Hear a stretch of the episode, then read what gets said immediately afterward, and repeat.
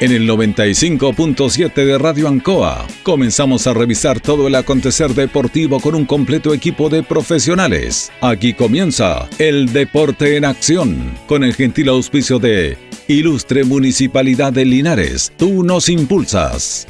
Comercial Maife, en Esperanza 663 Linares. Colegio de Lenguaje San Nicolás, Serrano 345. Comercial Ferry Nova, Lautaro esquina Presidente Ibáñez. Doctor Daniel Guzmán, Kurmoller 333, frente a la Plaza de Armas. Hospedería Alameda, Valentín Letelier 256, Lado Sur, Alameda. Lavaseco Astra, el lavaseco de los exigentes con servicio sencillito para sus pagos. Manuel Rodríguez 644. Barraca de Fierro LIC, Lastra y Cerda, Yumbel esquina Esperanza. Óptica Díaz, para ver y verse bien, Independencia 437. Estampados Tomax, Galería Brasil Local 20. Pernos Linares, Colo Colo 648. Empresa ATT, de Aquiles Tapia Tapia, Chacahuín Norte Lote 4. Comercial Campos, Januario Espinosa 688 Local 12. Parabrisas Linares, Kurt Moller 0189 esquina Yungay. La Super Veguita del Baratini, Villa Arauco esquina Hierbas Buenas. Flexi Niples, en Colo Colo 1347 Linares. Calzados Di Claudio, para caminar cómodo y seguro, Independencia 520 y 530. Propiedades Linares, fácil de ubicar, Chacabuco 617, fácil de vender. Bazar y librería El Dato, Lautaro esquina Presidente Ibáñez. Todo listo, todo preparado. Iniciamos una nueva edición, siempre con un estilo, una pasión. Somos el Deporte en Acción.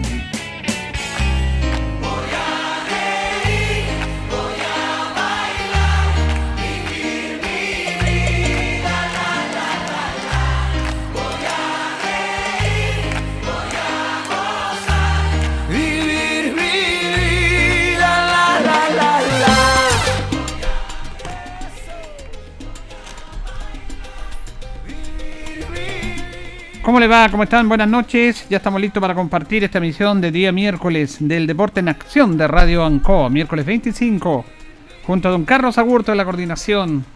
Vamos a compartir también nuestro programa de varios temas, saludando a nuestro compañero Jorge Pérez. ¿Cómo está, don Jorge? Placer enorme saludarte, Julio. Buenas noches. Buenas noches a Carlitos Agurto y a todos los miles y millones de auditores del Deporte en Acción de Ancoa. Estamos a puerta de lo que va a ser el debut de Deporte Linares en casa, un debut bastante especial, particular, de acuerdo a las circunstancias que estamos viviendo. Y también de esta asamblea de socios que se va a efectuar mañana. Pero nosotros hemos recibido alguna información ahora, poquito antes de entrar al programa, porque esto es bueno informarlo a los socios, básicamente, de que en un principio estaba estipulado efectuar esta reunión en el Salón de Honor de la Municipalidad. Correcto. Pero hay una situación especial ahí con los protocolos, se hizo el pedido respectivo. El alcalde ofreció también el salón, pero empezaron con los aforos. Estamos en pandemia, que no pueden tener más de 20 o 30 personas. Es complicado eso, por lo tanto se está buscando otro lugar para efectuar la asamblea. Se están haciendo gestiones, de acuerdo a las informaciones que tenemos, para que esta asamblea se efectúe en el mismo lugar que se efectuó la anterior. El Consejo Local de Deporte. Así es. Esto sería bueno que los dirigentes, si llegaran a buscar ese cambio, que lo avisaran ahora, antes del programa, que termine el programa, o los otros medios, la radio, porque esta onda de las redes sociales, que creen que todos tienen redes sociales y creen que se maneja por las redes sociales, y hay personas que opinan en las redes sociales y se creen líderes de opinión en las redes sociales. Entonces el tema no es para ellos. Claro, también lo pueden hacer por las redes sociales, pero por la radio es importante. La radio tiene muchísimos seguidores, muchísimos. No hay más seguidores en los programas deportivos que las radios. No hay más. Los demás son momentos superficiales, modas, cosas que están en la red social. Así que sería importante que nos avisaran, ojalá antes de terminar el programa, del cambio. De hecho, no se va a efectuar en la municipalidad, sino que se están haciendo gestiones para que esta reunión, esta asamblea, mejor dicho, se efectúe en el Consejo. Sí, es importante, ¿cierto? Una vez ya antes que finalice lo que es el programa, para saber ya, y para los 8 que tengan una tranquilidad claramente dónde va a ser lo que es esta asamblea, que se van a tratar varios puntos importantes en esta asamblea para que puedan asistir los socios cómodamente. Así que hay que esperar solamente, esperemos qué es lo que va a pasar en el transcurso de nuestro espacio. Bueno, y también el partido está fijado para el sábado a las 4 de la tarde. Estamos esperando también que nos envíen el valor del ticket que la gente tiene que comprar. También había una iniciativa que el año pasado a veces no prosperó, pero estas iniciativas tienen que decirse, tienen que darse a conocer, de que hay gente que quiere colaborar con Deportes Linares y puede comprar un ticket sin siquiera ver el partido. Alguna gente que no tiene o no les gusta verlo, lo escucha por la radio, a veces no puede porque no tiene tiempo, pero compra un ticket. Sí. Todo aporte para Deportes Linares es bueno, y eso hay que decirlo. Entonces, por ahí vamos a ver, porque estamos a miércoles y todavía no se sabe cuál es el valor del ticket. Al menos nosotros buscamos por aquí, por las redes sociales, y todavía no tenemos esa información. Y eso tienes toda la razón, sí que es importante, y eso es dejarlo claro ya, para que la gente que compra su ticket, la gente que lo compra y no lo ve tan bien claramente, sí que es importante que lo den a conocer, este valor que para muchos hinchas albirrojo. Bueno, se manejaban dos precios, dos valores, 3.200 y 3.500. Correcto. Recordemos que los abonados ya que tienen, han comprado el bono, ellos no pagan. No, ahora si hay algún abonado que quiera comprar un ticket, lo puede hacer también. Bienvenido. Es lo que decía de la manera de colaborar. Ahora, ¿por qué 3.200 y 3.500? Porque es una cifra cerrada. Lo que pasa es que con las tiqueteras que trabajan en este tema de la venta online por la internet, cobran. Y esta tiquetera estaba viendo si era 200 pesos la ganancia por ticket o 500. Correcto. Entonces, 3.000 es lo que va para Deportes Linares, y 2.000 y 3.000 y los 200, si es que 3.200 y los 500 van para la tiquetera. En eso se estaba viendo y afinando los últimos detalles. Se está manejando todo lo que es esas cifras, para poder ya dar un precio real, para que sepan nuestros auditores que tiene quien estima tener un ticket. Bueno, vamos a ir a la primera parte con una nota muy especial que hizo nuestro compañero Luis Lorenzo Muñoz, que lo tenemos en la línea para compartir con él, porque él hizo esta producción en el estilo que tiene este programa, que es reconocer a figuras, a leyendas que a veces ya no están, obviamente por la edad en la competencia, pero que tienen que ser parte y recordada permanentemente. Para eso nosotros como medio de comunicación tenemos esa responsabilidad. ¿Cómo está Loli? ¿Lo tenemos en línea o no? Luis Lorenzo. Lo teníamos en línea, Loli. Vamos a esperar retomar el contacto con Luis Lorenzo Muñoz, porque está en la línea, porque él hizo una nota muy muy interesante con una figura que a lo mejor para las nuevas generaciones no es muy recordada, pero que fue figura a nivel nacional, en el ciclismo. Ah, el ciclismo chileno y sudamericano. Sí, me parece bien. Ahora lo tenemos ahí. ¿Cómo está, Loli? Hola, Julio, ¿me escuchas? Sí. Qué bueno. Hola, Jorgito, ¿cómo has estado? Placer en saludarte. Muy bien, Luis Lorenzo Muñoz, gracias por preguntar por mi persona. Sí, por supuesto, todos aquí somos una familia. Somos uno solo. Así que luego se integrarán Tito y Lucho y Carlitos Carreras, Don Néstor Sepúlveda, gente que siempre ha estado ligado a uno de una u otra manera, y toda una vida nosotros junto al micrófono de Ancoa. Julio, una consulta. Cuando tú hablas de abonados, ¿hablas de los socios? Claro, o sea, el término socio ya no está, el término es abonado. Perfecto. Abonado. Y los abonados tienen un derecho de ingresar gratis al estadio, de acuerdo a las últimas políticas, porque antes eran los que pagaban un carnet. Exacto. Que eran los socios, y de repente tenían un descuento por ser socios, ¿te acuerdas? Sí. Pero de un tiempo a esta parte empezó toda esta moda de ser abonados. Entonces todos los abonados, los que compraron el carnet, ellos tienen derecho a recibir la transmisión. Se les envía un correo electrónico, tiene que tener el correo, el link respectivo para ver la transmisión sin costo, porque ellos ya tienen pagado todo eso. Sí, fíjate que yo creo que los socios son la gente que más coopera. Y yo no... O sea, a lo mejor muchos van a estar en contra de lo que estoy diciendo, pero también hay muchos que están a favor. Quizás en algún momento más adelante seamos positivos y se puedan abrir las puertas del estadio y vaya gente al estadio. Y los socios no van a tener ningún problema en pagar el ticket de socios, aunque sea menor. Pero son dinero extra que entran a Linares. No, estamos de acuerdo, pero claro, ese es un tema que tiene que salir de la directiva. Nosotros siempre damos propuestas, conversamos, no tenemos esa responsabilidad. Nosotros difundimos, comentamos, analizamos, detallamos situaciones, que es el rol de un medio de comunicación, pero las decisiones no las tomamos nosotros. Nosotros nos hacemos responsables por lo nuestro, como lo hemos hecho siempre. Por lo que decimos, por lo que informamos, de eso nosotros somos responsables. Pero las de las decisiones del club son los dirigentes. Obviamente, es así. Es nuestra opinión. Loli, cuéntanos esta historia que nos traes para hoy día. Así es, Julio. Mira, hace mucho tiempo yo tenía estas ganas de entrevistar a esta persona que quizás en Linares todos lo conocen por su taller ciclista ahí en Brasil 281. Nos referimos a don Ignacio Méndez. Pero quizás lo conocen como mecánico ciclista, pero no saben de su trayectoria deportiva. Salvo que se hayan fijado en sus murallas y hayan visto fotografías de la revista Estadio u otros postales que él ha sacado y que las tiene ahí en su local comercial.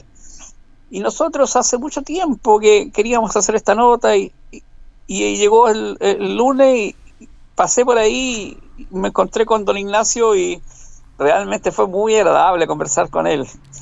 Un hombre de 73 años, impecable físicamente, un hombre muy sano, muy deportista, que lleva una vida muy sana. Y conversé con él y me contó un poco su trayectoria, algunas anécdotas, cosas muy simpáticas que le han pasado, y cómo lo hacía él para entrenar, nos contaba sus logros, que fueron varios, y un hombre que no es linarense, él nació en San Gregorio, sí, y se vino el año 1968 a Linares. Pero de eso y muchas cosas más nos cuenta en la siguiente nota. Vamos a ir a revisar este audio en dos partes.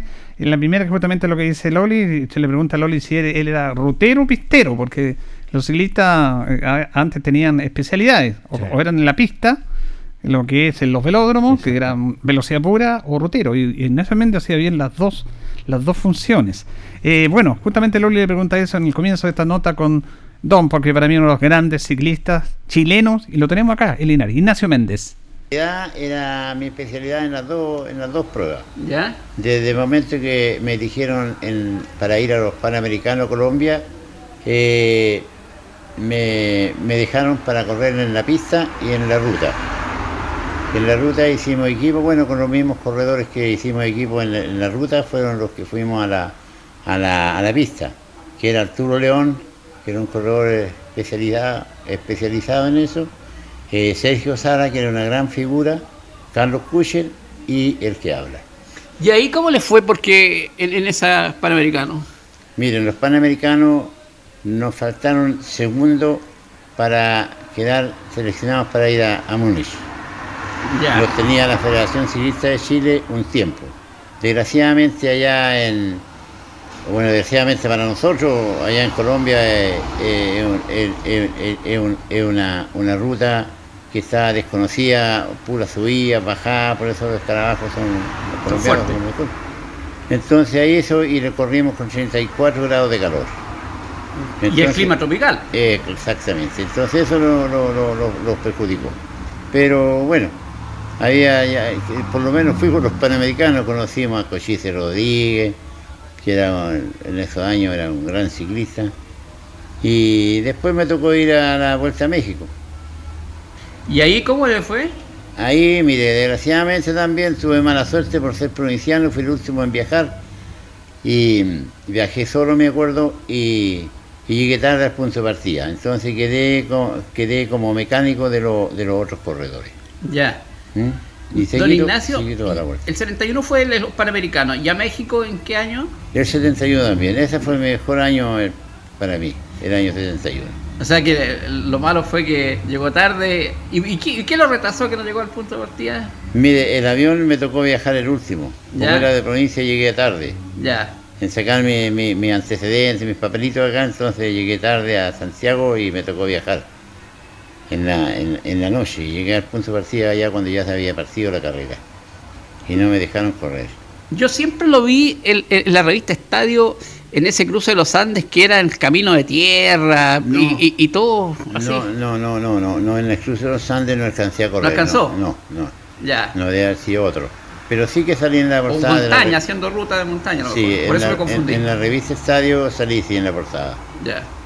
Me colocaron. Y bueno, bajé el récord de Chile, salí vicecampeón de Chile, fue elegido como la mejor figura del ciclismo chileno el año 71, anduve en Argentina y gracias a Dios que, bueno, el ciclismo me dio camino. Don Ignacio, ¿y en Argentina cómo le fue para allá? En Argentina salimos vicecampeón, tenemos ahí un pequeño diploma que nos... Ya. Ahí tenemos de los Panamericanos. ¿Quién lo superó? Ah, ¿colombiano? Argentina. Ya. Argentina no superó. ¿Usted a qué edad se subió a la bicicleta y fue seleccionado nacional? Mire, al ciclismo, bueno, yo tenía un hermano que era ciclista. Y ¿ya? Mi hermano también fue campeón de Chile, en ruta, vicecampeón en pista. ¿Cómo se llamaba su hermano? Jaime Centeno, mi hermano por parte de madre. Ya. Fue a Brasil también,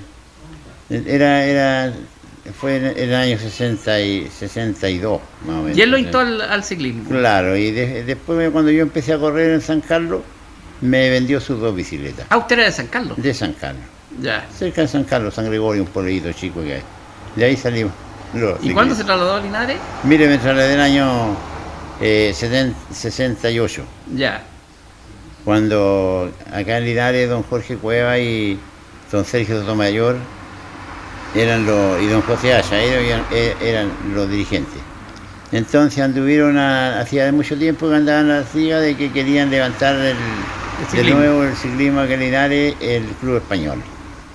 Entonces me buscaron por ahí, vinimos a correr en una oportunidad acá en Linares con mi hermano, porque yo estaba corriendo hace tiempo por Salta. Y me dijeron que venía para acá, y yo le dije que me ayudaran, que dijeran, entonces le dije yo que me pagaran el arriendo de un local por 6 meses, ¿ya? Y me pagaran la pensión por 6 meses para probar, porque yo en Salta estaba con mi hermano y estaba bien. Así que me vine y ahí seguimos luchando que no hay nadie. ¿Muchas anécdotas en el ciclismo, don Ignacio? Sí. ¿Me voy a contar alguna? Me gustaba mucho el ciclismo y me dediqué todos esos años, fui responsable. Entonces, y andaba bien, por eso andaba bien. ¿Cuántos años fue seleccionada nacional? Mire, no, sí, del año 71, del año 68, cuando llegué acá ya empezaron la primera prueba que corrí fue en Santiago, que fue una doble Rancagua. Yeah. Y hubo una escapada, venían unos Chancay, Vicente Chancay, que eran un argentino, estaban los del Bata, del Lauda, y en esa oportunidad yo venía enredado con ellos, éramos 5. Y ahí me pusieron ojo los de Santiago y después me llamaron a una preselección. Yeah. Éramos 24, y de los 24 teníamos que quedar solamente 6. ¿Clasificó usted entre los 6? Claro, era un tipo, un colador ahí. Claro. Y me dejaron para los 4.000 metros contrarreloj, que era la mejor carta que tenían, la verdad. 4.000 metros, los 4.000 metros contrarreloj, me dejaron para los 1.000 metros contrarreloj y para la prueba de fondo que era los 100 kilómetros contrarreloj. Don Ignacio, uno hoy día ve los equipos y tienen todo un aparataje técnico apoyándolo y al lado de las bicicletas, los motoristas, qué sé yo, y reparan su bicicleta rápidamente. ¿Ustedes cuando tenían que correr, tenían equipo al lado que los apoyaba o ustedes tenían que, si pinchaban, tenían que reparar ahí mismo? ¿Cómo se hacía en aquellos tiempos? Mire, yo en ese tiempo tuve la suerte de que don Jorge Cueva, que en paz descanse, él fue el que me acompañaba a todas las pruebas. Y lo pasamos bien porque yo nunca le fallaba. Inclusive gané la doble Concepción Linares, todas las etapas. Ya. Era Concepción Chillán, gané la etapa, Chillán Linares, gané la etapa, Linares Chillán al otro día. Y volver a Concepción. Y volver a Concepción, sí. Y andaba corriendo solo. Ya. Que la primera parte de la nota que hizo Loli con esta leyenda, que es una leyenda del ciclismo nacional. Loli. Sí, ahí nos cuenta muchas cosas.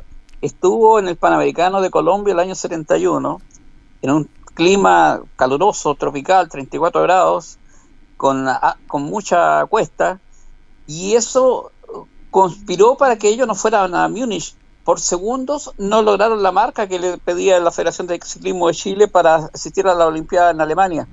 Así que, además, él se recuerda muy bien de don Jorge Cueva. Sí. Ya le abrió los brazos y lo trajo a Linares. Él pedía una pensión y un local para trabajar y sabía de sus atributos y, por supuesto, se la jugó para traerlo. También nos cuenta de sus logros allá en una doble arrancado a Santiago, donde se escapó en el pelotón y le echaron el ojo en Santiago y ahí lo llamaron a la selección. Estuvo también en otras ciudades, en Argentina, donde dice que salió segundo. O sea, un tremendo ciclista que nosotros siempre escuchamos de él, yo por lo menos y tú, Julio, que nos estamos metidos en esto, pero quizás muchas de las generaciones nuevas de Linares no lo conocen. Y él es un hombre quitado de bulla y muy piolita ahí en su local comercial y es un tremendo deportista. Yo le hice una nota, un reportaje el año 93 a él, y ahí, claro, imagínate, tantos años han pasado y claro, poco se recuerdan de él porque hay un desconocimiento total en este aspecto lamentable de gente que hace deporte y que debería destacar estos temas. Y si uno tiene que estar metido en esto del deporte, y el deporte no es actualidad ni futuro, es historia, son referentes, porque él es referente. Yo cuando estuve en Parral, Parral es una cuna de muchos ciclistas, y me contaban de Jaime Centeno, de su hermano, que era un tipo notable. Me contaban la historia de Jaime Centeno, que fue el que lo motivó. Sí. Fue campeón de Chile Jaime Centeno.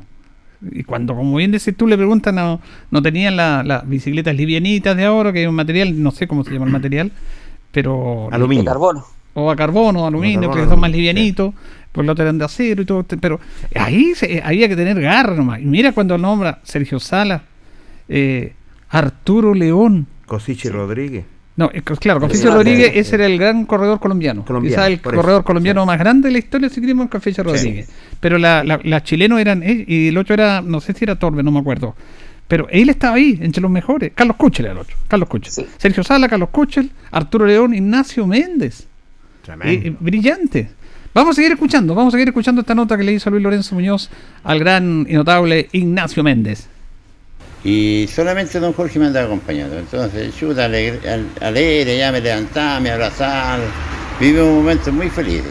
Y pasamos también, fuimos al Nacional de Viña del Mar, que ahí me estuvo una semana ya en Viña, entrenando, y ahí perdí el Nacional los 4.000 metros con reloj, que no sé qué pasó ahí, por 5 décimas. ¿No fue campeón? Claro, salí vicecampeón de Chile. Y el mismo día me tocó correr los 1.000 metros con reloj. Los perdí por 3 décimas. Pero sus competidores estaban descansados y usted ya había corrido los 4.000 metros. Claro, ¿O todos tenían las mismas condiciones físicas? No, si corríamos todos. Con el Sergio Sala definimos los 4.000 metros con reloj. Ya. Eran 12 vueltas, me acuerdo que hasta las 10 vueltas le llevaba un buen trecho, pero la última vuelta me alcanzó por 5 décimas.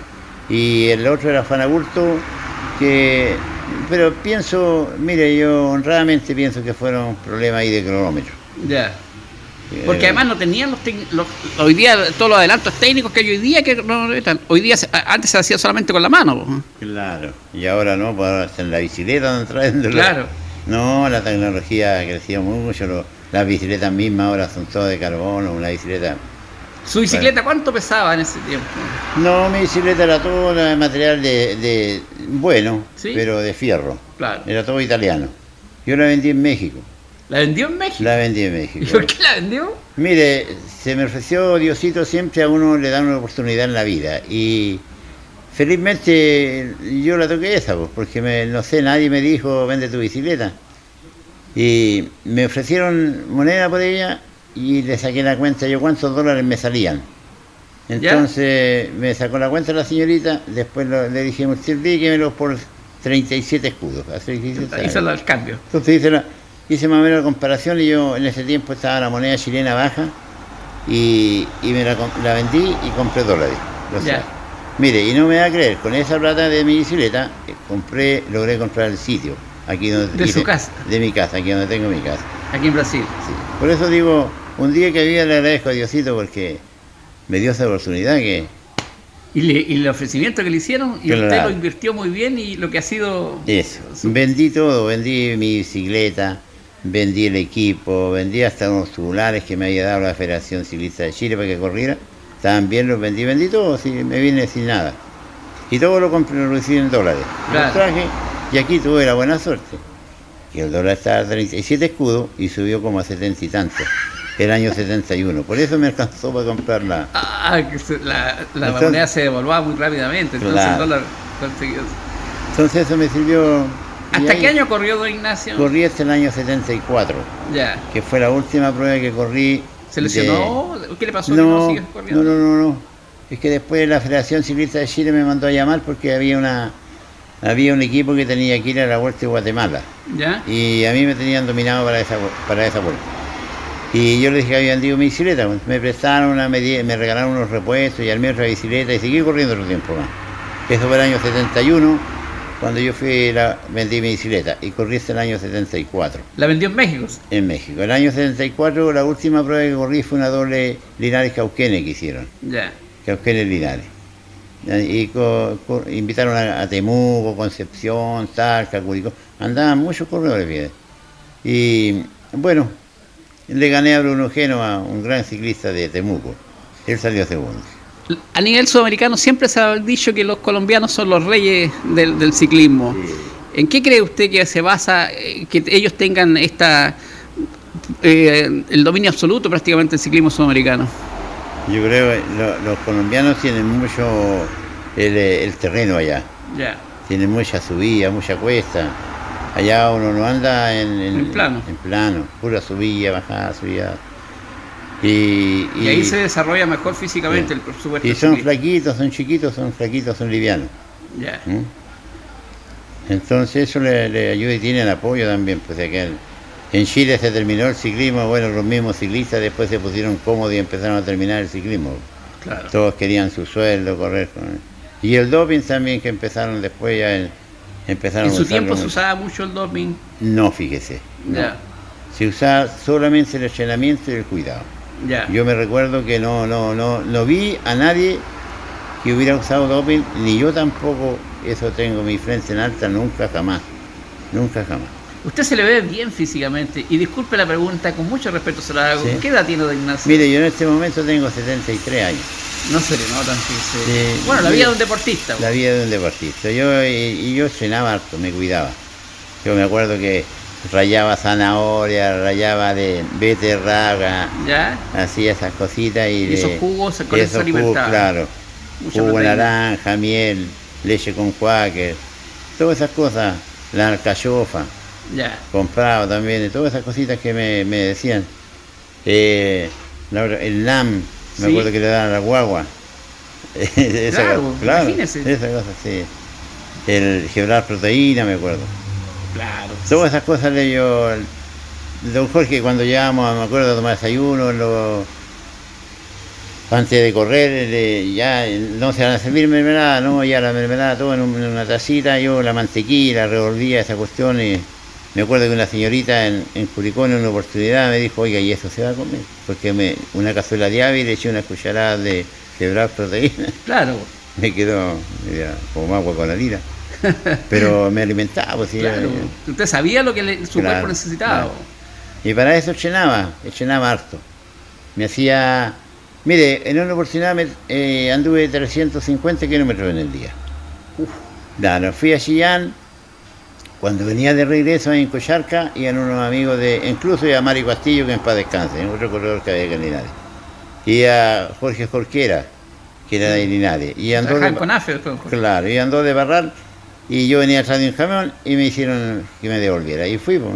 Me dijo, ¿para dónde van? Vamos a Quirihue. ¿Y dónde queda? Aquí para el camino a la costa. ¿Qué cura? ¿Y cuántos kilómetros hay? No te preocupes, vamos nomás. Ya, primero yo una plata para almorzar. Nosotros te pagamos el almuerzo. Partí para allá. Y eran 75 kilómetros. Y 75 eran 150. 50, claro. Más la ida de Chillán y vuelta. Llegué como a las 11 de la noche. Y me hice 350 kilómetros. Yo llenaba semanalmente 600 kilómetros. Esa era mi meta. Todas las semanas hacer 600 kilómetros. Todas las semanas. Y anotaba todos mis kilómetros en un calendario. Lo llevaba. Era bien ordenado. Yeah. Al final de mes, sumaba. ¿Cuántos kilómetros había recorrido? Claro, y con eso ya tenía una mentalidad de ganadora. O sea, yo tengo todo, echaba lloviendo. Cuando llovía, yo tenía mis compromisos el domingo, por ejemplo, yo le echaba un poco... No porque lloviera, lo iba a suspender su chaleo. No. Le echaba un poquito de grasa al rige de motor de la bicicleta. ¿Ya? Me colocaba una nylon en los pies, una cosita de nylon en el pecho, me colaba mi tricote y partía. Vaya gente me vio llenando para Panimayo. No llenaba largo, pero llenaba rápido. Claro. Oiga, don Ignacio, le quiero agradecer estos minutitos que me han llegado para que lo conozcamos. Yo como le cuento, siempre tuve la intención de venir a su local a conversar con usted. Usted me atendió muchas veces comprando repuestos, haciendo otras cosas para la bicicleta. Y muchos linarenses no saben que aquí en Linares, junto con Jorge Cueva Hijo, quizás son ustedes los exponentes más grandes que ha tenido Linares de la vieja era, porque después han salido Carlitos Neira, que sí, qué sé yo, otros chicos que también han andado muy bien. Así que muy agradecido por dar estos minutos y conocerlo un poquito más de su historia y de lo valeroso que es tener un deportista de su estatura acá en Linares. Muchas gracias a usted por mire, yo estas cosas siempre me acuerdo de esto de los recuerdos que hacía uno cuando corría. Yo tenía mi álbum, mire. Desgraciadamente se lo presté a un señor de Santiago que según él iba a hacer un libro. ¿Ya? Perdí mis dos árboles. ¿Ya? Pero me inicié a los 13 años y me retiré a los 25 años del ciclismo. ¿Sí? Y muchas gracias a usted por preocuparse de los viejitos corredores. Muchas gracias a usted. Bueno, ¿qué más decir? Sin palabras. Claro. Emocionante lo que nos dice Ignacio Méndez a través de la nota que le hace Loli. Julio, los tiempos que corría, en los tiempos que corrían los caminos a Cauquenes, aquí Copquecura, estaban todos de tierra, ¿ya? No había ciclovía, 600 kilómetros semanales, un día hizo 350 kilómetros, la alimentación sana, preocupado de la proteína, de los frutos, todo eso. Un hombre intachable, y decía él ahí, puro sacrificio, nada de dopaje, usar cosas externas para lograr triunfos, sino que su superación personal y el entrenamiento y la responsabilidad hicieron de él un gran deportista, y hoy día sigue siendo una persona sanita. A mí me impactó la nota, me encontré feliz y agradecido de poder entrevistar a esta persona de tan gran calidad humana y tremendo deportista. No me cabe la menor duda, una historia tremenda de don Ignacio Méndez que muy pocas generaciones la conocen, con el recorrido que tiene, 600 kilómetros que corría, tenía una buena alimentación, era un tipo sano, se terció con los mejores, estuvo en Colombia, estuvo en México, se radicó definitivamente en nuestra ciudad el año 1968, una historia, un libro abierto, como lo tenemos al señor Ignacio Méndez. No, notable. Yo siempre he sido un admirador de él. Yo le hice un reportaje hace muchos años, una muy buena nota de Loli, lo vi en la revista Estadio, en Parral. Lo veneraba, el nombre de Ignacio Méndez está entre los nombres importantes del ciclismo chileno. Julio. En la década del 60 y el 70. Sí, y él te agradecía mucho la nota, te mandó muchos saludos. Él se acordaba perfectamente y tú le pasaste a dejar el cassette, inclusive de la nota. Una muy bonita nota que nos ayudó en la producción y en el montaje de Jaime Torres. Sí. En una sesión que llamábamos nosotros, que se llamaba ¿Qué es de ello?, que la tiramos todos los sábados. Sí, y sabes lo otro que a mí me llenó y me impactó fue el hecho y la suerte de él de vender todo su equipo en México, la bicicleta, los tubulares. Esa es la mejor inversión, imagínate, que tiene su casa, su negocio en base a la bicicleta. Claro, y aprovechó la subida al dólar. Aquí en Chile había estado la contendalá con la economía en esos años, así que la plata de allá era mucho más que la de aquí, así que... Sí. Así es, pues, la vida premia a los buenos. Sí. La vida premia a los buenos. Gracias, Noti. Loli, excelente nota. No, yo soy un agradecido de poder hacer estas cosas. Bien, le agradecemos a nuestro compañero Luis Lorenzo Muñoz. Tremenda historia con Ignacio Méndez, la verdad, las cosas fantásticas, un hombre... nuestro, es cierto que donde tuvo un recorrido extenso, lo que es en el ciclismo. Bueno, vamos a decir, pero vamos a decir que queremos confirmar con los dirigentes. Vamos a llamar a don David Avendaño a ver si nos confirma el cambio de lugar para la Asamblea de Deporte Linares, porque tenemos antecedentes que se cambió, pero a ver si don David le informa a los socios esto para que estén informados, para que mañana no vayan a la municipalidad, porque no se va a hacer la asamblea en la municipalidad por un tema de corona ahí, protocolo. ¿Lo tenés, don David? Estamos al aire, queremos agradecerle este contacto con los auditores del Deporte Nación como dirigente de Deporte Linares. Más que nada, don David, para que usted nos confirme el tema del cambio de lugar de la asamblea de mañana. ¿Cómo está? Muy buenas tardes. Muy buenas tardes, gusto saludar. No, lo que pasa es que la reunión se había programado para el día de mañana en el Salón de Honor de la Municipalidad. Y la verdad de las cosas es que por un tema de aforo nos avisaron de que no se podía hacer ahí la reunión, entonces tuvimos que optar por llamar rápidamente al señor Luis Vergara y él nos confirmó que sí nos podía pasar el salón de ellos ahí del Colodet. Yeah. Pero ellos tienen un programa de la zumba, que son los bailes esos de la zumba, y sin embargo ellos a las 7:30 terminan, y saliendo ellos nosotros estaríamos en condiciones de entrar a la asamblea. Perfecto. Entonces por eso la asamblea se va a citar el día de mañana a las 19:45 horas, y están todos los socios invitados, solamente que cambiamos el lugar, pero no porque nosotros por capricho, sino que fue por una cosa de aforo. Claro. De aforo, porque nos daba el salón de honor para, supongamos que llegaron alrededor de 50 socios. Sí, perfectamente entendible, e inmediatamente hicieron las gestiones. Le agradecemos porque estamos al día, este programa es muy escuchado por los socios, y le agradecemos para informarle. Entonces, Consejo Local de Deporte, 19:45 de mañana. Exactamente. Muy bien, muy gentil, muchas gracias, don David Avendaño. Listo, ahí le estamos esperando entonces a todos los socios. Ahí van a estar todos los socios. Abrazo, que esté bien. Listo, gracias. Ahí está la información entonces, don Jorge. Exactamente, al instante como la quieren nuestros auditores, es cierto, ya lo confirmó don David Avendaño, 19:45 entonces en los salones del Consejo Local de Deporte, así que importante va a ser lo que es esta asamblea, sobre todo para Deportes Linares. Vamos a la pausa, don Carlos, y ya retornamos en nuestro segundo bloque. La hora en Ancoa es la hora. Las 8:07. Hacemos un alto con nuestros auspiciadores, quienes hacen posible Deporte en Acción. Porque usted nos impulsa, Corporación Municipal de Linares. Comercial Maife, especialistas en cambio de aceite, Esperanza 333. Luis Concha Guerrero, siempre apoyando al deporte linarense. La Panadería del Baratini, elabora pan, tortas y pasteles exquisitos, además cecinas, frutas y verduras. Avenida Cardenal Silva Enríquez, al ingreso del Nuevo Amanecer. Constructora EIR, todo en construcciones, obras civiles, arriendo de maquinaria. Fono WhatsApp 569-6267-1751.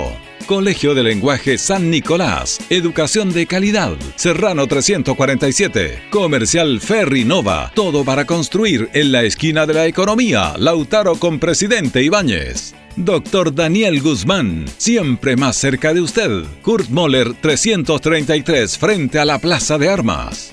Hospedería Alameda, con el hospedaje más barato de Linares. Valentín Letelier 256, Costado Sur Alameda. Contacto 73-221-0406. Lavaseco Astra, el lavaseco de los exigentes, y ahora con un super servicio, sencillito para sus pagos, cómodo, rápido y seguro, calidad y responsabilidad. Manuel Rodríguez 644.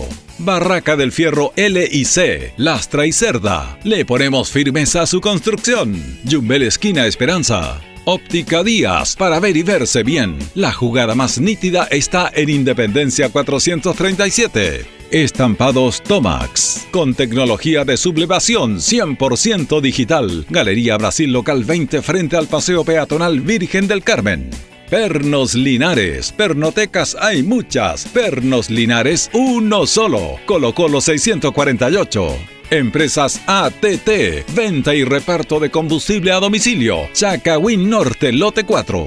Comercial Campos, el regalón de los precios bajos en Januario Espinosa 688, local 12. Parabrisas Linares, confianza y seguridad en sus vidrios. Kurmoller 0189, esquina Yungay. La Super Veguita del Baratini, las más frescas frutas y verduras, estamos cerquita de usted. Villa Arauco, esquina Hierbas Buenas. Servicio técnico integral Fénix, de todo para su celular, cambio de pantallas, baterías, cargadores, carcasas y mucho más. Chacabuco 480 Linares, fonocontacto 73 2 47 11 38. Flexi Niples, somos más que un repuesto para su vehículo. Ahora estamos en Colo Colo 1347 Linares. Calzados Di Claudio, calzado de marca con la mejor calidad. Gran surtido en implementación deportiva al precio más conveniente. Para caminar cómodo y seguro, Calzados Di Claudio, Independencia 520 y 530 Linares. Propiedades Linares, compra, venta y arriendo de casas, sitios y campos. Inversión lógica y rentable. Visítanos en Chacabuco 617 Linares. Bazar y librería El Dato. Todo para la oficina y el escolar. Lautaro esquina Presidente Ibáñez. Continuamos con más análisis, comentarios, notas y entrevistas, siempre con un estilo, una pasión. Aquí continúa por Radio Ancoa y Canal 5. El Deporte en Acción.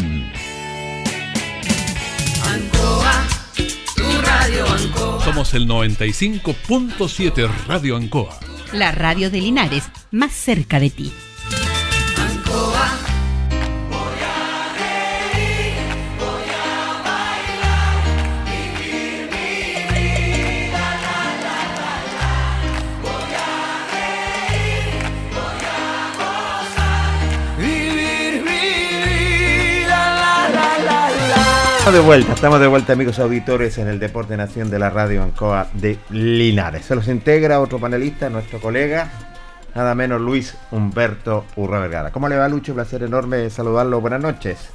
Hola, ¿qué tal, Jorge? ¿Cómo estás? Buenas noches. Buenas noches a todos los amigos del Deporte en Acción, a Julio, para Carlitos Agurto. Atento al lume, dijo Carlitos, ¿eh? No se me duerma.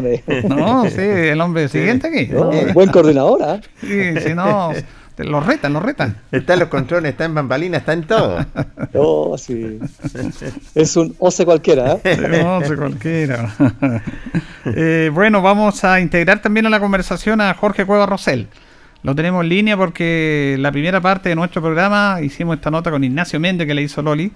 Y Jorge Cueva Rosell, Luis y auditores, ustedes saben, fue un gran ciclista que corrió por Chile, destacado también. Lo que pasa es que en el último tiempo la gente lo conoce por la vía pública, política, pero también la familia Cueva, como decía Ignacio Méndez, su padre, apoyó permanentemente a Ignacio Méndez y al ciclismo. ¿Cómo está, don Jorge? Hola, buenas tardes, Julito, Jorge Pérez, todos nuestros amigos de ahí de Radio Ancoa. Sí, te estaba escuchando atentamente. Conozco de chico la historia de Ignacio, pero está Ignacio Méndez, está Mario Castillo, Calito Villarreal, que era de Hierbas Buenas, por nombrar algunos, Jorge, Jorquera también, después más adelante, ¿no es cierto?, Carlos Neira y otros más. La verdad que sí, mi papá apoyó de siempre al ciclismo y cuando encontraba algún talento por ahí, de alguna forma se lo traía Linares, más los que formaba acá. Ignacio Méndez incluso es de San Gregorio. Sí, y sí. Mi papá lo trajo, se instaló aquí con un taller de bicicleta que todavía lo tiene. Entonces, la verdad es que sí, es bueno sentir que gente que ayudó a formarse tengan ese reconocimiento y lindas palabras hacia mi papá. Eso ayuda mucho. La verdad es que se pone contento uno. Luis Humberto. Sí, bueno, el ciclismo es muy... Yo le quería consultar a don Jorge que lamentable cuando hay tanto entusiasmo de esto del ciclismo, en aquellos tiempos no tuvieron el apoyo lo que se tiene hoy día. Por ejemplo, el voleibol, al nivel que llevamos hoy día, tiene un apoyo gigante. Esa vez era puro ñique nomás, don Jorge, ¿eh? Bueno, le pregunta justamente Luis Humberto, don Jorge, de que en ese tiempo no había el apoyo de ahora, sino que era poco menos que a puro ñique de las familias que ponían recursos para sacar adelante a los ciclistas. Bueno, sí, es que yo creo que eso pasaba en todos los deportes y yo de repente converso con gente de fútbol y el fútbol también, oye, que hizo don Elías Damán, Nacim Nome, ¿no es cierto?, Alfredo Guidi, ¿no es cierto?, de los Guidi, de la Casa Guidi en su tiempo, ¿no es cierto?, también ayudaron al fútbol, y así ellos también ayudaron a otros deportes. Y en el caso acá local, en el caso del ciclismo, era mi papá. Él financiaba los viajes, muchas veces también ayudaba a todo lo que era las bicicletas, armar bicicletas, los corredores, para que estuvieran de muy buena forma en las competencias y salir bien parados en los campeonatos que se hacían a nivel, ¿no es cierto?, de la región y también a nivel nacional, porque siempre se asistía a campeonatos nacionales y siempre se traía, ¿no es cierto?, alguna medalla a Linares, como se llama, por los triunfos que tenían los distintos corredores. Tú nombrabas a Ignacio Méndez, pero yo creo que de Ignacio Méndez hasta la fecha han asistido varios corredores de muy buen nivel. Ahora último, Matías Muñoz fue campeón panamericano en su momento, ¿no es cierto? Claudio Benavides fue vicecampeón también en pista. Entonces hay muchos corredores hoy día. El ciclismo puede tener una oportunidad también, y lo ha tenido siempre, en lo que se refiere al mountain bike, al ciclismo tradicional. Hoy día en pandemia hay mucha gente que está haciendo ciclismo, mucha gente que se subió a la bicicleta a hacer deporte por primera vez, muchos jóvenes, y la idea es trabajar con ellos para fomentar la actividad, y estamos trabajando en eso, tanto el club de ciclismo, ¿no es cierto?, en este caso el municipio de Linares, también queremos hacer lo propio en extraescolar para ver si ya luego hacemos un campeonato escolar de ciclismo, pero que nazca, en este caso, de organización por parte de extraescolar. Extraescolar debería ser un ente clave en el desarrollo local del deporte, tiene todos los colegios a su disposición, es cosa de motivar a los deportistas en las distintas disciplinas, entendiendo que hoy día está complicado por el tema de la pandemia, pero sí o sí hay que salir a hacer deporte, y la invitación es esa, invitar a la juventud, a los niños, a los papás, a que se motiven y salgan a hacer deporte en las distintas disciplinas, cualquiera fuera tiene y va a ser importante. Importante hacer deporte, eso lo tiene toda la razón don Jorge. Fíjese que su señor padre, que en paz descanse, era un cazatalento, realmente, porque la verdad las cosas, sabía cuando un deportista tenía talento, y en antaño eran muchos los ciclistas, los talentos que salían en esa época, porque hoy en día, bueno, con toda la tecnología están saliendo, pero no como era en antaño, Jorge, ¿eh? Bueno, sí, incluso supe, ¿no es cierto?, es difícil entender esto, pero en ese tiempo había menos bicicletas que ahora, eran mucho más caras que ahora, hoy día hay más gente que está arriba de la bicicleta es más asequible a cualquier bolsillo, y hay menos deportistas que se dediquen a hacer el deporte como competitivo. En ese tiempo, como dices tú, había mucha gente que hacía ciclismo, pero era 100% competitivo en las competencias, los fines de semana, y hoy día igual existe un número importante, pero creo y esperamos que ir fomentando la actividad deportiva, pero es lo competitivo, en este caso que estamos hablando del ciclismo, fomentar la actividad deportiva, y para eso hay que hacer competencia, ¿no es cierto?, hay que crear a lo mejor una escuela de ciclismo, y las competencias existen en toda la región. Si tú quieres ver este domingo alguna carrera de mountain bike, en la región va a haber una carrera de mountain bike. Si quieres correr ruta y quieres saber si se corre el sábado o el domingo, hay carreras. Es decir, actividades hay. La pandemia suspendió este tema, pero hoy día están prácticamente, en este caso el ciclismo, en 100%. Las competencias se hacen a lo largo de todo el país, desde el norte hasta el sur de Chile. Se activó o se reactivó la actividad, y eso también, como se llama, ayuda a que todo este encierro que siguió ya casi 2 años, ¿no es cierto?, se vaya olvidando un poco y podamos volver de a poco a la normalidad, y si el deporte ayuda en eso, bienvenido. ¿Usted participó desde qué año a qué año en el deporte competitivo? Porque usted fue competitivo. Los mejores años suyos, ¿cuáles fueron, don Jorge? A ver, yo partí corriendo el año 76, bien digo, fue mi primer campeonato de Chile, ocupé el segundo lugar, tenía 12 años, sí, justo, tenía 12 años, y después ya para mí los mejores años fueron los años 80, 81, 82, hasta el 84 prácticamente, del 80 al 84, yeah, que fueron los 2 últimos años junior y los 2 primeros años de adulto, fueron los mejores años donde ocupé, sobre todo en el kilómetro contrarreloj, que es una prueba específica, muy técnica. Siempre estuve ocupando los primeros lugares, campeón de Chile en varias oportunidades, representé a mi país fuera del país, en este caso fue Colombia, y ocupé el cuarto campeón panamericano, y con récord de Chile en esa oportunidad que se demoró como 12 años en trabajar los tiempos. Entonces, para mí fueron esos son los mejores años en como resultado, pero sí, uno no ha dejado nunca el deporte. Trato de salir a andar en bicicleta cuando puedo, compito cuando puedo, entonces eso lo lleva a uno muy muy ahí, ¿no es cierto?, del interior, y lo apasiona esta actividad, lo apasiona en entrenar y lo apasiona también en correr. Esa es la verdad. Sí, lo que nosotros queríamos destacar en lo de Ignacio Méndez, lo de usted, es la generación, como dice usted, ahora hay muchos ciclistas, pero tienen más facilidad. El ciclismo, yo siempre lo voy a mirar, porque es un esfuerzo. Sí. Es un esfuerzo permanente, que muy pocos lo hacen, estamos de acuerdo. Pero antes era un tremendo esfuerzo, sí. Usted lo sabe. Yo veía el cruce de los Andes, cómo cruzar la cordillera, con caminos de tierra, con todos los problemas que tenían con los argentinos, con el Cóndor Contreras. Y había una generación de grandes ciclistas concentrados entre el 70 y el 80, don Jorge. Esa generación es insuperable. Así es, y el puro esfuerzo. Imagínate que antes de eso, incluso, me contaba mi papá que ellos, para entrenar, ellos también tenían que trabajar, eran personas que trabajaban, ¿no es cierto?, tenían su trabajo de lunes a sábado, y ellos para entrenar tenían que entrenar a las 6 de la mañana, invierno y verano.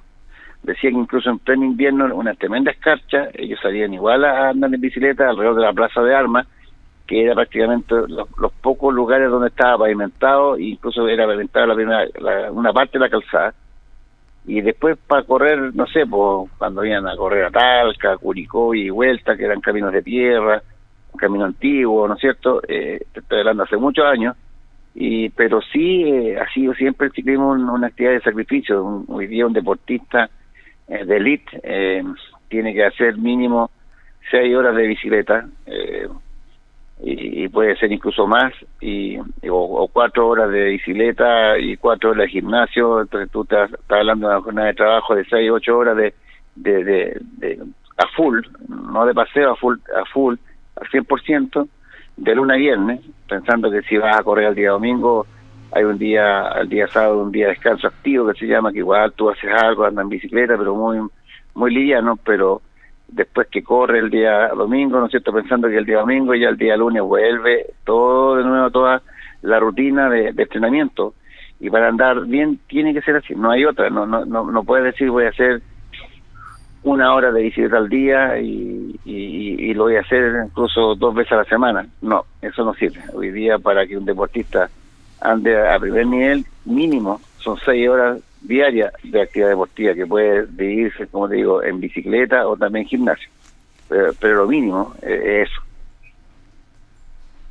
Muy bien, le agradecemos a don Jorge Cueva este contacto con los auditores de Deporte en Acción. Hemos querido hablar de nuestros primeros 2 bloques de ciclismo, entendiendo, respetando y admirando el trabajo que hacen todos ustedes los ciclistas. Gracias, don Jorge.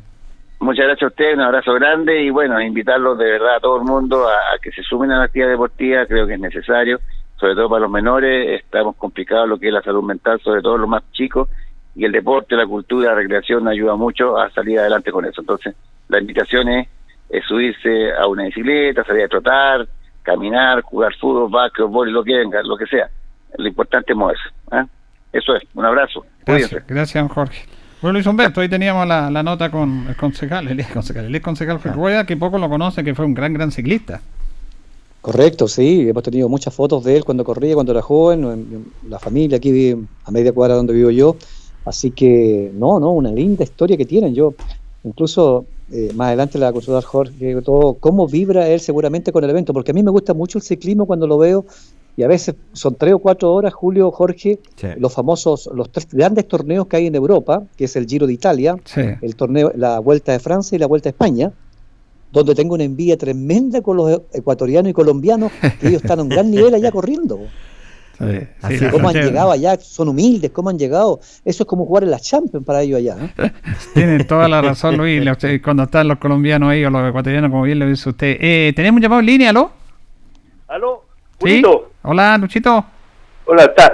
Burito, ¿sabe que quiero hacer un hincapié? O sea, muy bien hecho el homenaje que se hizo a señor Méndez como ciclista panamericano, bueno, los grandes a nivel sudamericano, pero también hay y realmente quien fomentaron el ciclismo propiamente tal, que fueron precisamente don Jorge Cueva, padre del ex concejal, más los hermanos Estuven, hermanos de Juan Guiadas Buto. No, sí, si mucha gente, estamos de acuerdo. No, y tenían una particularidad, don Julio, que en ese tiempo, cuando corrían estas personas que fueron los propulsores del ciclismo aquí en Linares, que entraban a competir con Curicó, San Fernando, Rancagua y Santiago, etcétera, las bicicletas que eran súper pesadas y las ruedas eran de llanta de madera, no eran metálicas. Y también otra cosa, el problema más grande es que los caminos normalmente no eran pavimentados, eran de tierra. Entonces, y más encima, y fuera de eso, ellos trabajaban todo el día y en la tarde, a las 5:30, 6 de la tarde, salían a hacer su entrenamiento por 2 horas más o menos, y sí, muchos de ellos sufrieron accidentes automovilísticos porque los atropellaban. Así que un hincapié al margen del ciclismo, Julito. Gracias, amigo, que esté bien. Igualmente, gracias. Claro, por supuesto, nosotros queremos nombrarlo a todos, los podemos nombrar, pero nosotros, hay un montón de medios más que lo pueden hacer. Nosotros siempre lo hemos hecho. Luis, por ahí, tú tenías un taller ahí donde vives tú, cerquita, ¿cierto? En toda la esquina. Sí, aquí en Freire, sí. ¿Ya no está ese taller? No está, no, nada, no queda. Ya. Historia nomás. Era muy famoso ahí, se llenaba de bicicleta ahí, ¿eh? Sí, y casi parece que estaban todos, porque don Jorge Cueva está aquí casi a llegar a Avenida Presidente Ibáñez. Sí, claro. Y acá en Freire, casi con Mario Dueñi, con Majara, estaba el Stuben, sí. Bueno, y ellos fue también un gran ciclista. Antes de ir a la pausa, te quería comentar, y todos estamos, esta historia increíble, Luis Humberto, Jorge, de este chico, Alberto Abarza, el nadador paralímpico chileno que obtuvo una medalla de oro en los 100 metros de espalda en los Juegos Paralímpicos de Tokio. Increíble. Que es una olimpiada, lo que pasa que es para personas con algún grado de discapacidad o con necesidades distintas. Ahora le ponen tanto apellido a las cosas, con personas discapacitadas, ese es el término que todos nos entendemos. Y sacó medalla de oro. El trabajo tiene su fruto. Brillante, el trabajo tiene su fruto y nuestro deportista, la verdad, las cosas lo consiguió con mucho esfuerzo y era una de las primeras preseas de oro en estos Paralímpicos. Eventos que lo están haciendo en los mismos recintos donde hicieron las competencias anteriores. Incluso hoy día vieron cuando los grandes nadadores, estos monstruos que parece yo les coloqué los avatar, ¿ya? que son como de 2 metros, y ahí corrió este chico que estaba muy emocionado, su mamá está acá en Chile también, es muy emocionante, y haber ganado una medalla de oro en su categoría, así que nos alegramos mucho. Ojalá, yo creo que van a venir muchas más a lo mejor. Ojalá, recordemos que esta es la segunda medalla que obtiene Chile en Paralímpicos, la primera fue de Cristian Valenzuela en los 5.000 metros en los Juegos Paralímpicos de Londres. Pero él tiene una historia muy bonita, una historia de mucho esfuerzo, porque él empezó a sufrir un problema degenerativo que lo voy a dejar inválido. De hecho, lo tiene con muchos problemas, tuvo la Teletón, y él, cuando supo esto, cayó en una tremenda depresión. Increíble. En una tremenda depresión. Llegaba el momento que ya no quería más de la vida, porque es entendible. Si de repente tú caminas y te empieza una enfermedad y que te limita, que no puedas caminar y todo, es terrible. Y él cuenta una historia de que su padre... Le agradece mucho a su padre porque va en uno de este tema, después de momentos tristes que él tuvo, que no quería salir de la cama, no iba a la escuela, no quería estudiar, no quería nada, no quería comer. Entonces él le dijo, mira, esta es la historia de tu padre que es pescador, yo tengo que ir todos los días al mar a buscar la comida para alimentarte a ti y a toda nuestra familia. Ahora yo no voy a estar siempre yendo al mar porque yo me voy a ir. Y si yo no estoy y tú no eres capaz por sí de ir a buscar esa comida, te vas a morir de hambre, te vas a morir igual. Y dice que esa frase lo marcó. Y ahí empezó a cambiar. Tengo que hacer algo por superar este problema que tengo. Y mire la manera de lograrlo.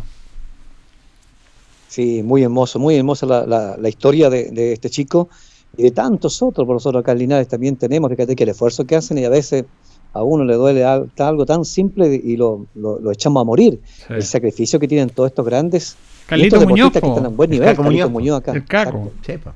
Hoy se quedó pintando en casa en su silla de ruedas con su familia. No, sí, pues, increíble. Pero quiso competir y al nivel que está compitiendo, imagínense.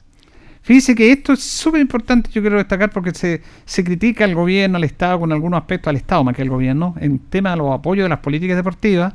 Y fíjese que nuestro deportista, que le quedan dos pruebas más, le quedan los 50 espaldas y los 200 espaldas. Ay, ay. Y él, Alberto Barza, va a recibir a partir de ahora la beca Prodar. La beca Prodar significa lo mismo para los grandes atletas. Él va a recibir un aporte mensual de 2.998.717 pesos. 3 millones de pesos mensuales por 3 años. ¡Qué bien! Se la ganó. Y además, recuerda usted que gobiernos estimulan las medallas. Sí, señor. Y él, por obtener una medalla de oro, el mismo nivel de las atletas, podríamos decir, normales, va a recibir 800 UTM. ¿Cuántas son? 41 millones de pesos le van a pagar por la medalla de oro. ¿Qué ves? Bueno, impresionante, muy lindo. Exactamente. Bonita la historia, y esto es importante, incentivar a nuestros deportistas, incentivarlo claramente, y este es un logro de él importantísimo, que en lo económico le viene muy bien. Ahora, yo no sé si parece que nos están televisando esto, Luis.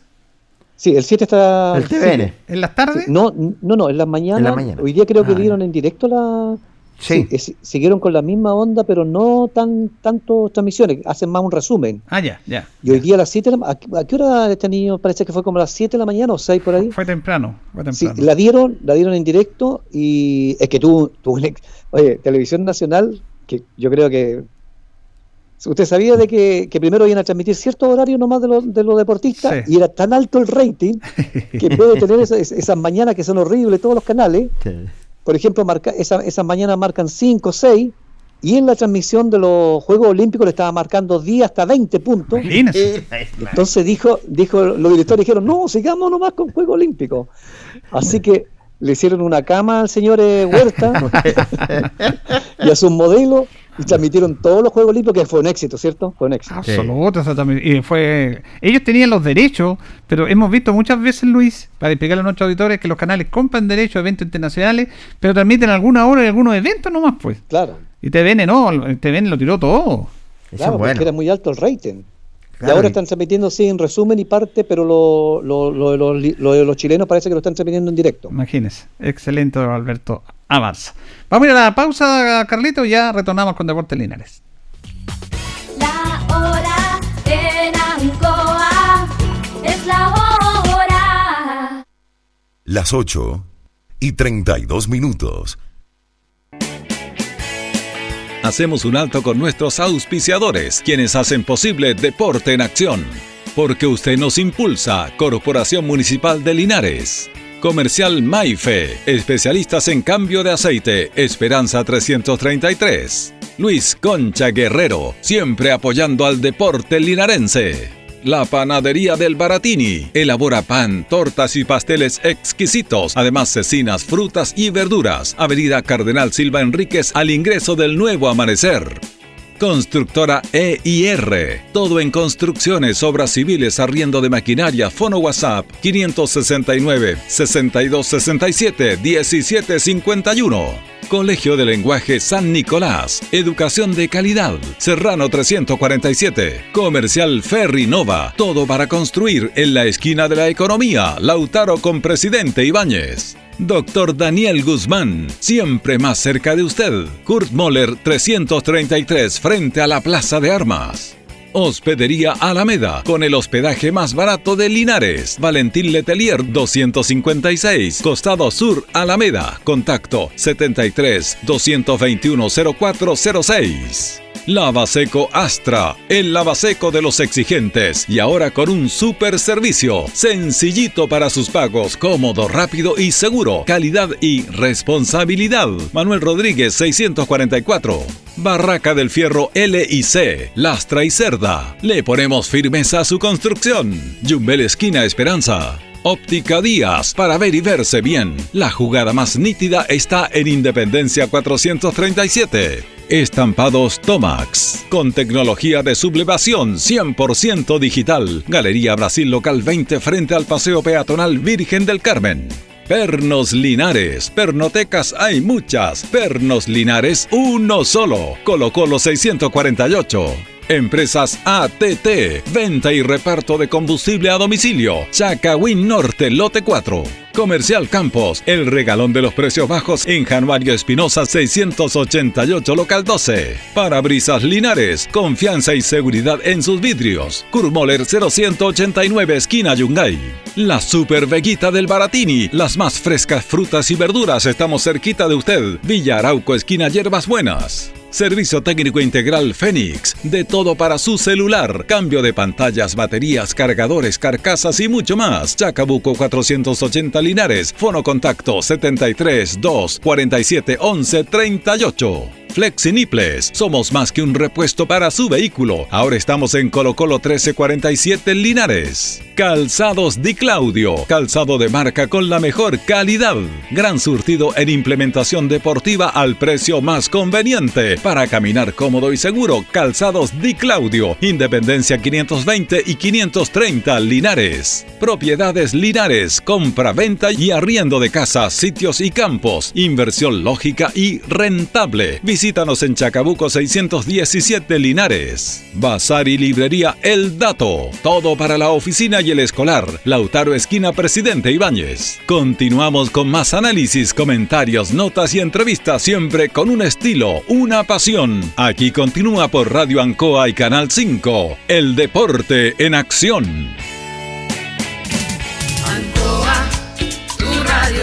Somos el 95.7 Radio Ancoa. La radio de Linares, más cerca de ti. Ancoa, voy a reír, voy a bailar, vivir mi vida, la, la, la, la. Voy a reír, voy a gozar, vivir mi vida, la, la, la, la. Hola amigos auditores del Deporte en Acción de la Radio Ancoa Linares, en nuestro último corte comercial. Le damos la bienvenida también a nuestro panelista estable, nuestro comentarista Héctor Tito Hernández. ¿Qué tal, Tito? Placer saludarte. Buenas noches. ¿Cómo estás, Jorge? ¿Cómo estás, Julio? Tengo entendido que está el director también por ahí. Sí, sí, sí está. Un saludo afectuoso al auditor y a la auditora. Fíjese que le voy a contar algo antes de que usted me permita algo más. 679 días que no veo al Depo acá en el fiscal. Si puede anotar. Pero hasta el día, pero hasta el sábado, ¿cuánto van a ser? Hasta el sábado, 679 días. Ya. Pedí a un equipo que trabaja exclusivo en esto de estadística, sacaron un detalle maravilloso, me mandaron todos los detalles de los últimos partidos que no hemos hecho goles, comenzando también por este, 679 días. Y dicen que voy a tener que seguir esperando, director, Jorge, Julio, porque en el sorteo no salí favorecido. Mire, y le digo inmediatamente que va a tener que prolongar esa. Ahora va a ser más fácil porque ya tiene los 679 días. Tiene que sumar 15 días más. Yo quisiera saber en qué momento se efectuó el sorteo, porque quiénes fueron los que observaron. ¿Estuvo alguien importante? ¿Importaron algún periodista de neutral para que esto fuera o no es así? Ese no es sorteo. No es sorteo, señor. Allá. Usted es un hombre informado y sabe que en estos momentos quienes la llevan son los talibanes. Sí, señor. Y si no le hacen caso al talibán, o le cortan la mano o lo mandan a otro lado. Por lo tanto, el talibán de este programa no acepta sorteo, señor. Para nada. Nada de democracia. O así sea, que debo sumar los 12 o 14 que van a venir después. Sí, tiene que sumarlo. Y regresar, tal vez. Sí, tiene que sumarlo, señor. Luis, explíquele usted, por favor, Luis. Sí, pero no hay yo creo que no habría ningún inconveniente, como él puede acceder. Julio luego va a dar el donde se pueden inscribir para verlo por televisión y puede comentar, porque hoy día no se olvide que todos los canales de televisión lo hacen ahora desde los estudios. Sí, lo que pasa es broma aparte, pero bueno, el dato, Tito. Lo que pasa es que tenemos que ceñirlos, y hasta el día de hoy a todavía a nosotros no nos llega este tema. porque la Directiva de Deporte Linares, de acuerdo a los protocolos que tiene la tercera división por la Asociación Chilena de Medicina del Deporte y por la ANFI y por el Ministerio de Salud, permite, en un tema absurdo, que es lo digo yo, pero permite solamente 10 personas de medio de comunicación en el estadio. De esas 10 personas en el partido del sábado, ya hay 3 acreditadas que son de medios de Osorno. 3. Y ahí también tienen que incluir, yo no sé cómo lo van a hacer, tengo entendido que tienen incluido también a 3 más o 4 más de la productora que va a televisar el partido para vender los tickets. Y estarían quedando para los demás medios solamente 4 cupos. Entonces, nosotros conversamos con el agente de Deportes Linares, lo conversamos el día lunes en el estadio, estaba el presidente y estaba el gerente David Avendaño, Mauricio Loyola, y le explicamos este tema, cómo lo íbamos a hacer. Yo hablé con el presidente Antonio Medina, primero me dijo que teníamos un cupo de 4 cupos por partido, me lo dijo por teléfono a mí, yo hablé con él en el estadio, después le di una nota, pero después lo desmintió, él dijo no, es que no era tan así y son solamente 10 en total. Por lo tanto, una era que transmitieran una radio, después que transmitieran, entonces yo le dije que nosotros teníamos, no pido un privilegio, pero bueno, nosotros que tenemos que transmitir, difundimos, pero no podemos entrar 4 ni 5. No. Entonces tendríamos que estar solamente 2 de los 2 medios que transmiten. 2. Porque así son las reglas. Exactamente. Y en ese aspecto, nosotros vamos a la transmisión, si Dios quiere, la vamos a hacer conmigo y con Carlos Carrera en el estadio, para que Carlos me consiga las formaciones, que él está ahí moviéndose en toda esa instancia, y acá en los estudios va a estar Jorge Pérez, la locución comercial, y va a estar usted viendo el partido por la televisión y va a estar en contacto, entonces usted me va a ir comentando y analizando a través de la televisión. Ahora Luis, si él puede, también lo puede hacer de su hogar. Esa es la forma que vamos a trabajar nosotros, Tito y auditores. A mí me parece bien, porque ya dijo usted, esto no se hizo sorteo y hay que respetarlo ya. Lo que yo le puedo garantizar, director o subdirector, soy director, que voy a hacer lo más ajustado a lo que sucede en el campo de juego. Sí. ¿Sabe por qué? Porque en estos 679 días que han pasado, me he dedicado a ver partidos de fútbol y a analizarlos, a comentarlos, desde la comodidad de la casa, viéndolo en la pantalla, y creo que alguna experiencia buena he recibido, así que a sus órdenes nomás. No, es que es difícil para nosotros, Tito, nosotros consideramos aquí que esta es la manera de trabajar, igual lo conversamos, esto se lo hicimos a nuestros auditores, lo estamos haciendo al aire ahora, no hemos hecho ni una reunión porque no podemos tampoco, pero nosotros nos apoyamos mucho en Tito, porque Tito es muy acucioso.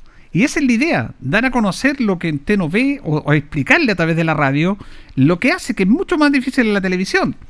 Y claro, es muy distinto ver el partido en directo, tener toda la panorámica, que estarlo viendo por la televisión. Eso es cierto, va a ser como una dificultad para usted, pero usted ya está acostumbrado a eso. Yo delante veía el partido de Colo-Colo Calera y yo lo vuelvo a reiterar, ¿cómo no va a haber una crítica? El respeto más grande para Claudio Borghi, gran jugador, talento puro, gran entrenador, pero un comentarista que enferma.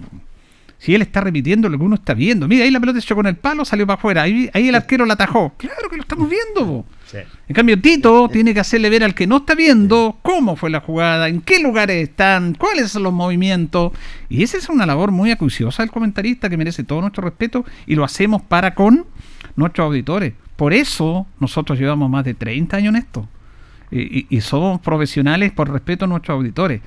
Pero esto es increíble. Ahora yo, hasta el día de hoy, no me llega a mí la confirmación de eso.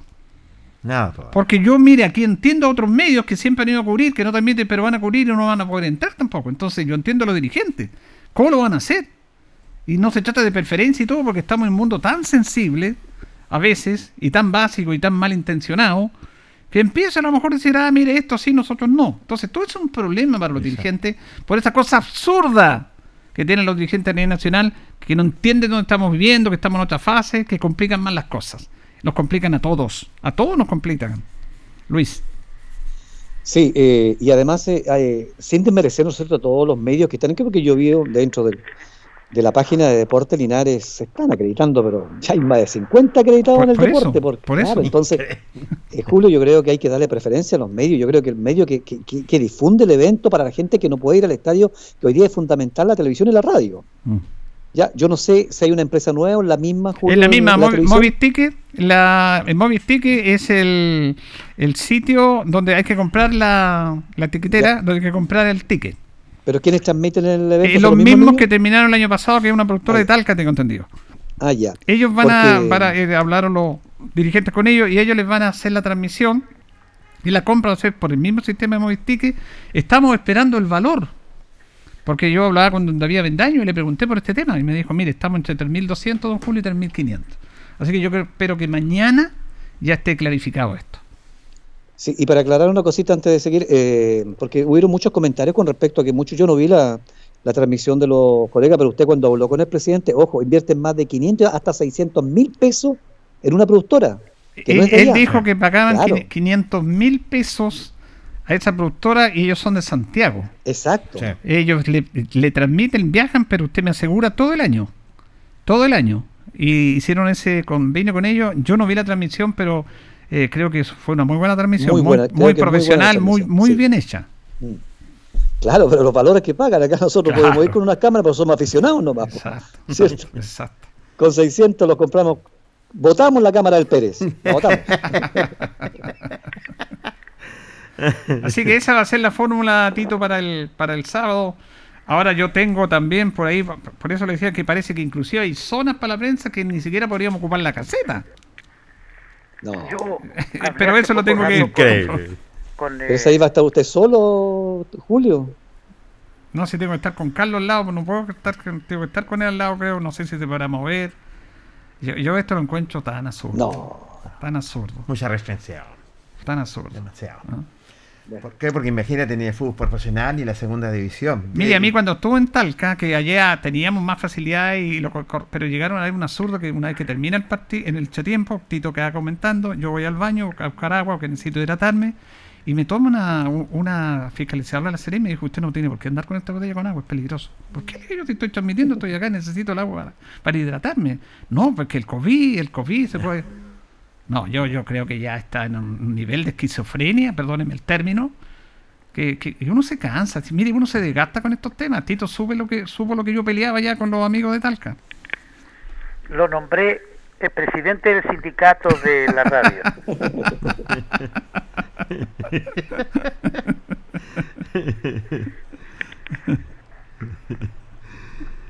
Bueno, nuestro compañero Jorge Pérez fue al estadio hoy día, entrenando el equipo, hizo nota con algunos jugadores. ¿Cómo estuvo el ambiente, Jorge? ¿Cómo está el ambiente? Bastante agradable, sobre todo el ambiente. Hay un buen compañerismo en el plantel, mentalizado ya pensando lo que va a ser el rival. Ya están los antecedentes, lo dijo el técnico Ramón Climent de Provincial Osorno. Así que se está planificando con mucha tranquilidad. Mañana hay práctica de fútbol a partir de las 3:30 o si se llora 4 de la tarde, para ir más o menos bosquejando lo que es el plantel titular.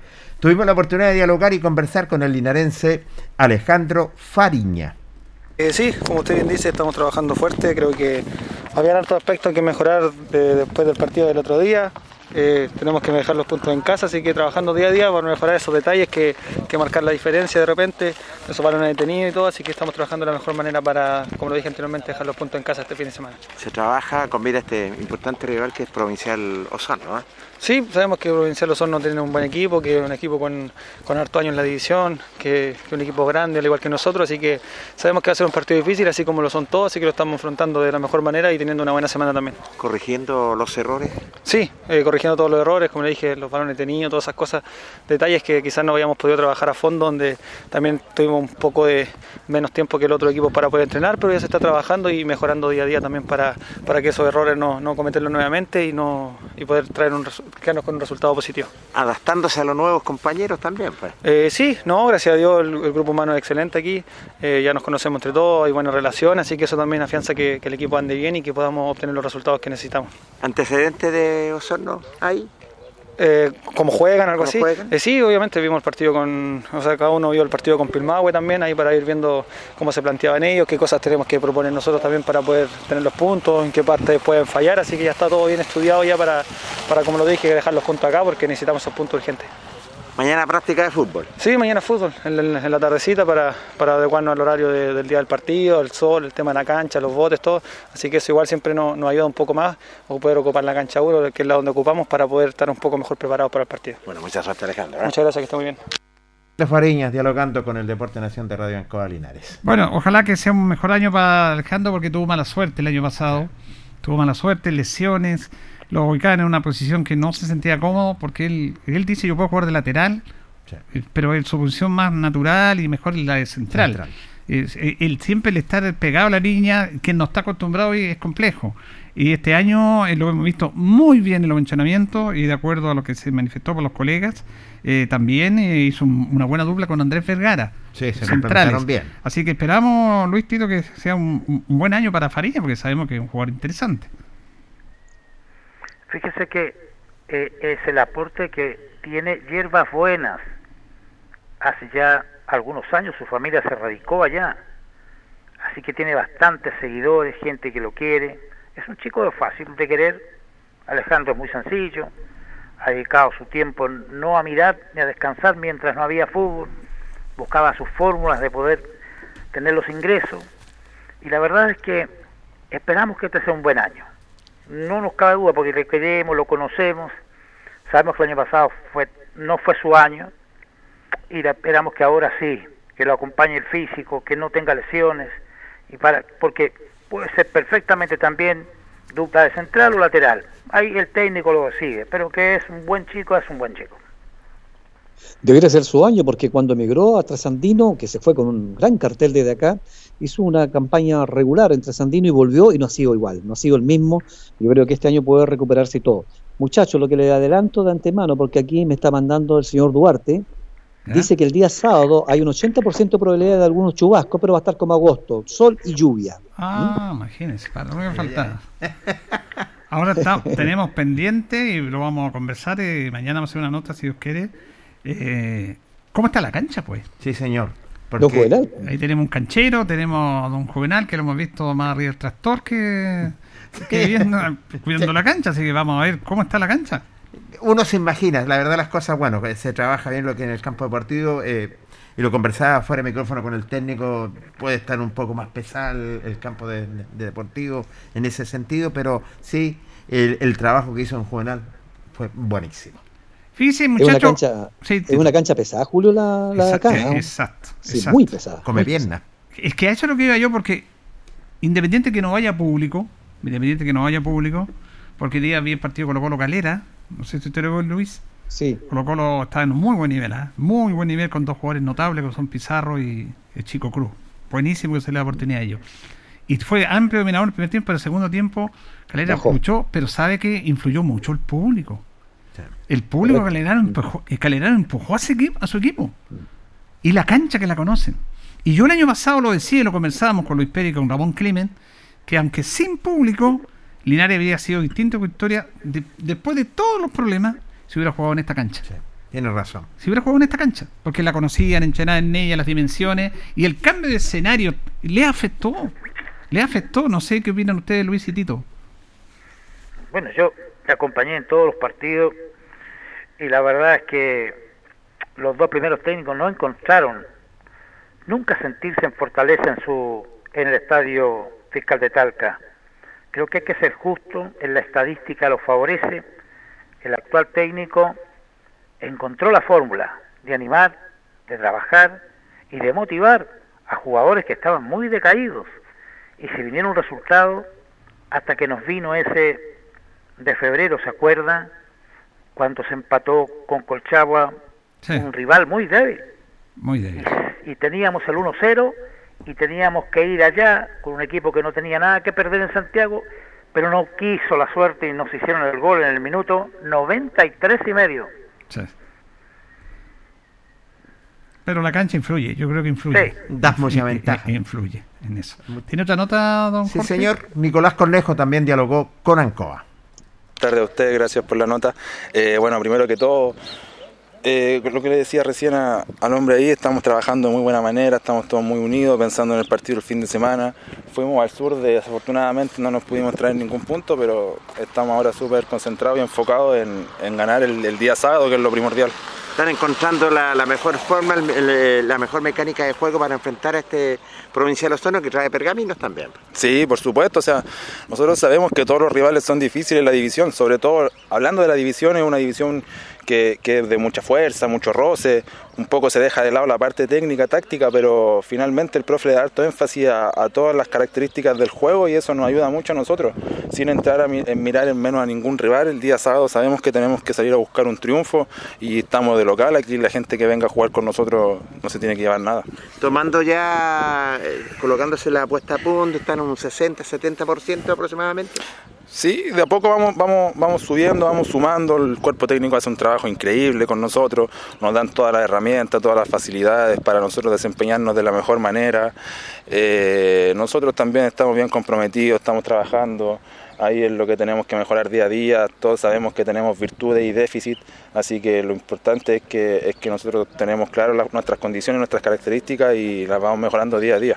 Nicolás, mañana práctico de fútbol. Práctica de fútbol a las 4, ya para adaptarnos al terreno del día sábado, el mismo horario y empezar a ver ya el tema de la temperatura, de la cancha, los movimientos ya con el campo real. ¿El rival, hay antecedentes?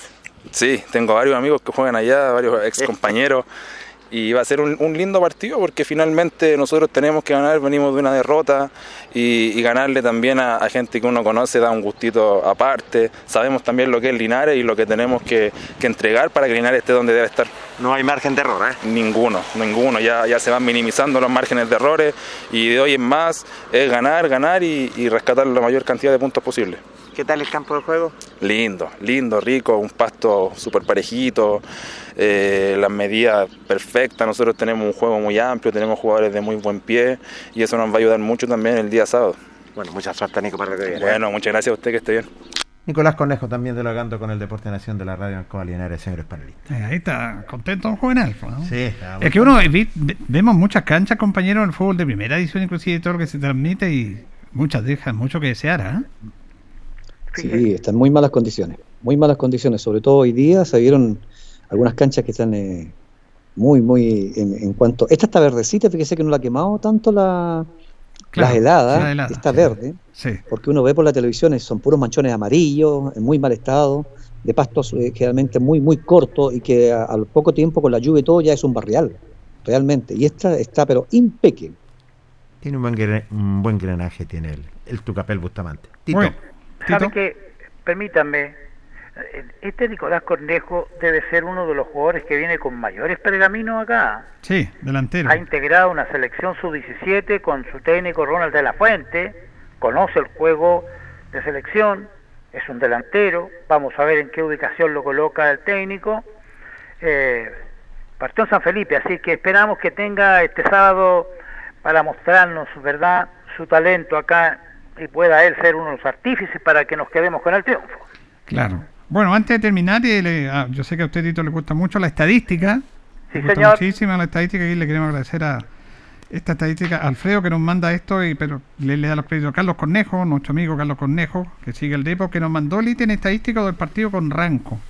Fíjese que en posesión, en el primer tiempo, Linares tuvo un 36% y Ranco un 64%.